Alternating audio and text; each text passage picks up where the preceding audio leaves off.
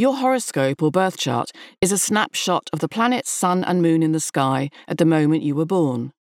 This amazing picture reveals all your innate potential, characteristics, and qualities.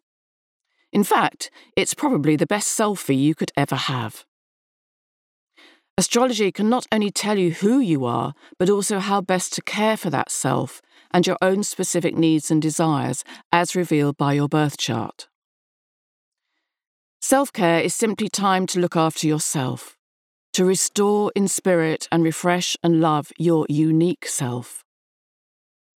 But it's also about understanding, accepting, and being aware of your own traits, both the good and not so good, so that you can then say, It's okay to be me, and my intention is to become the best of myself.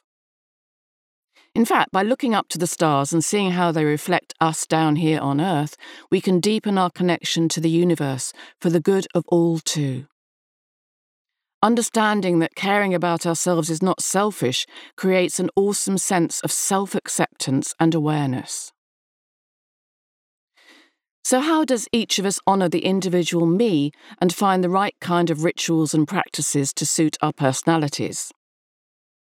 Astrology sorts us out into the zodiac, an imaginary belt encircling the Earth divided into 12 sun signs.